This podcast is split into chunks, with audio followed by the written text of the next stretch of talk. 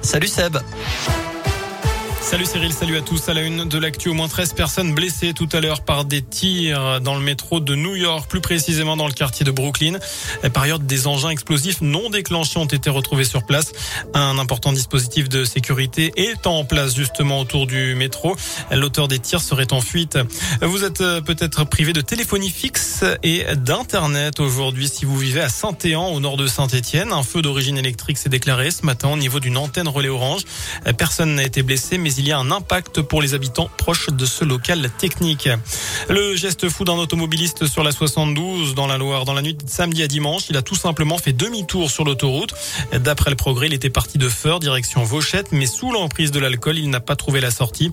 Et bien du coup, il a fait demi-tour, il a roulé à contresens sur plus d'une dizaine de kilomètres avant de s'apercevoir de son erreur. Nouveau demi-tour pour revenir en direction d'Andrézieux, mais il a cette fois été intercepté par une patrouille de gendarmerie. Interpellé avec un gramme 60 d'alcool par litre de il a été placé en garde à vue puis libéré le soir même. Il sera convoqué par la justice notamment pour mise en danger de la vie d'autrui. Le soutien de Nicolas Sarkozy m'honore. Les mots d'Emmanuel Macron tout à l'heure en déplacement à Toulouse, alors que l'ancien chef d'État a annoncé ce matin qu'il voterait pour lui lors du second tour de la présidentielle le 24 avril.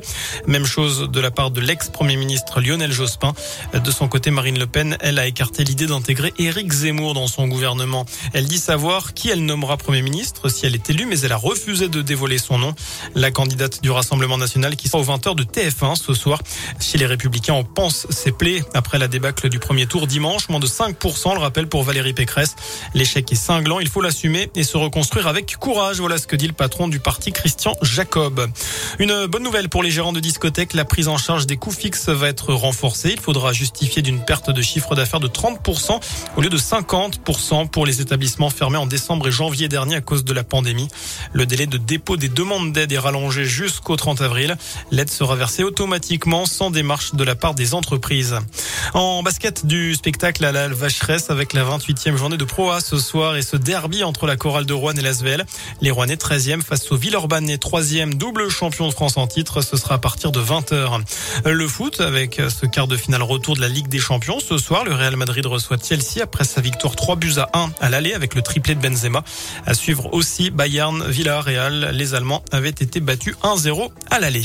Et puis pour être totalement complet, c'est important chez les filles, encore un petit effort pour l'équipe de France de Corinne Diacre. Les Bleus peuvent se qualifier et valider ce soir leur présence donc au Mondial 2023. Un nul contre la Slovénie suffirait pour se qualifier. C'est aussi le dernier match officiel avant la liste pour l'Euro en Angleterre cet été. Le coup d'envoi de la rencontre, cette fois-ci, ce sera à 21h10. Voilà pour l'essentiel de l'actu. Passez une très bonne fin de journée. Je vous laisse en compagnie de Cyril. Merci Seb.